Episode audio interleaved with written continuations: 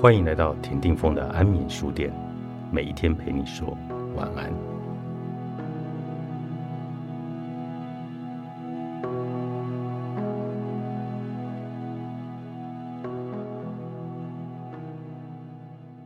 人们往往习惯透过我们和他们、赢家和输家的镜头来看待每一段政治故事，这不禁让人发觉，我们离巴哈伊模式还有很长的路要走。但是有一些渐进式的方法，可以减少政治中的二元对立。这些方法既不神秘，也不带有宗教的色彩。首先，我们可以提供人们两个以上的选项。这么做并不能解决所有的问题，但是能够降低二元对立的功能，让我们不会轻易的将复杂的系统扁平化，称为我们和他们。在投票时，在选项进行排序。这也是一个很好的方法。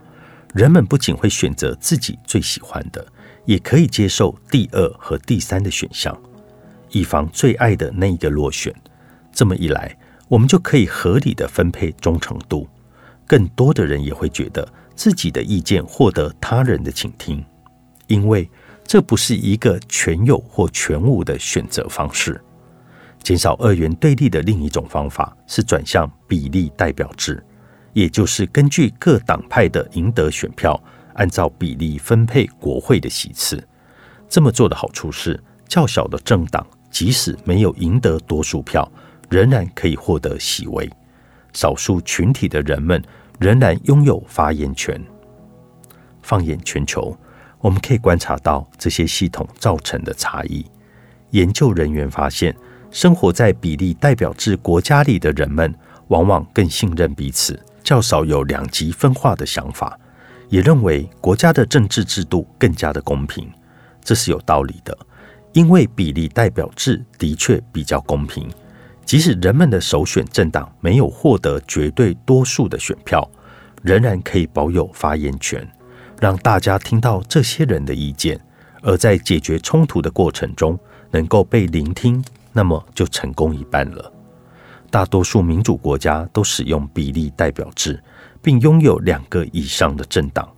不过，美国是一个例外。从心理学的角度来看，美国选举中赢家通吃和二元党派的制度是被刻意设计出来制造高冲突的。这也有助于解释为什么当今的美国社会中两极分化的现象比世界上大多数国家都更加的严重。当然。选举制度只是解决方案的一部分，包括法国和巴西在内的多党民主制国家也都非常两极化。但一般来说，避免使用二元对立的系统，可以使冲突的磁性再降低一些。举个小一点的例子，让我们想象一下：假设在梅尔比奇的故事中，盖瑞除了旧卫队与新卫队之外，还发明了第三个团体标签。暂时称为安全卫队好了，代表指那些不喜欢冒险的人。那么，这样的多元命名会使标签更加的准确，而更不极端且简化。如此一来，这样的系统中会有我们、他们以及一个第三方。二元对立的思维模式淡化了所有细节和矛盾，所以我们可以在善与恶、对与错之间。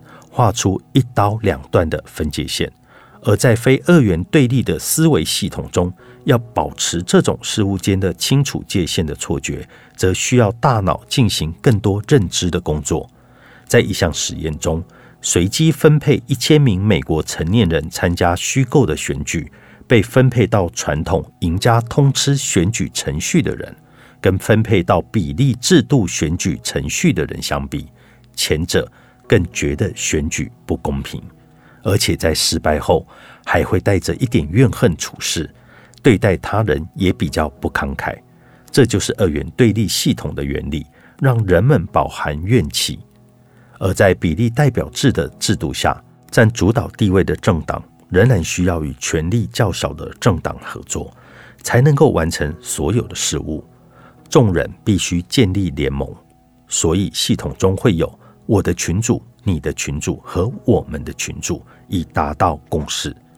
我们可以这么说：有更多人一起在调解室里比例代表制并不完全像盖瑞的调解模型，但比二元对立制更接近一些。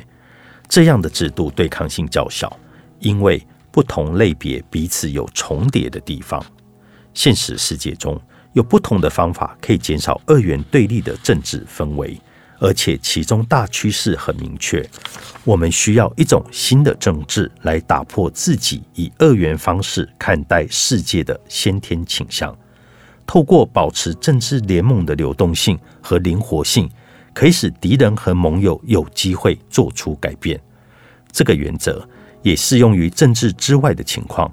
需要合作时，请保持团队的灵活性，避免标示出赢家和输家、内部人员和外部人员，尽可能将不同的身份混合在一起。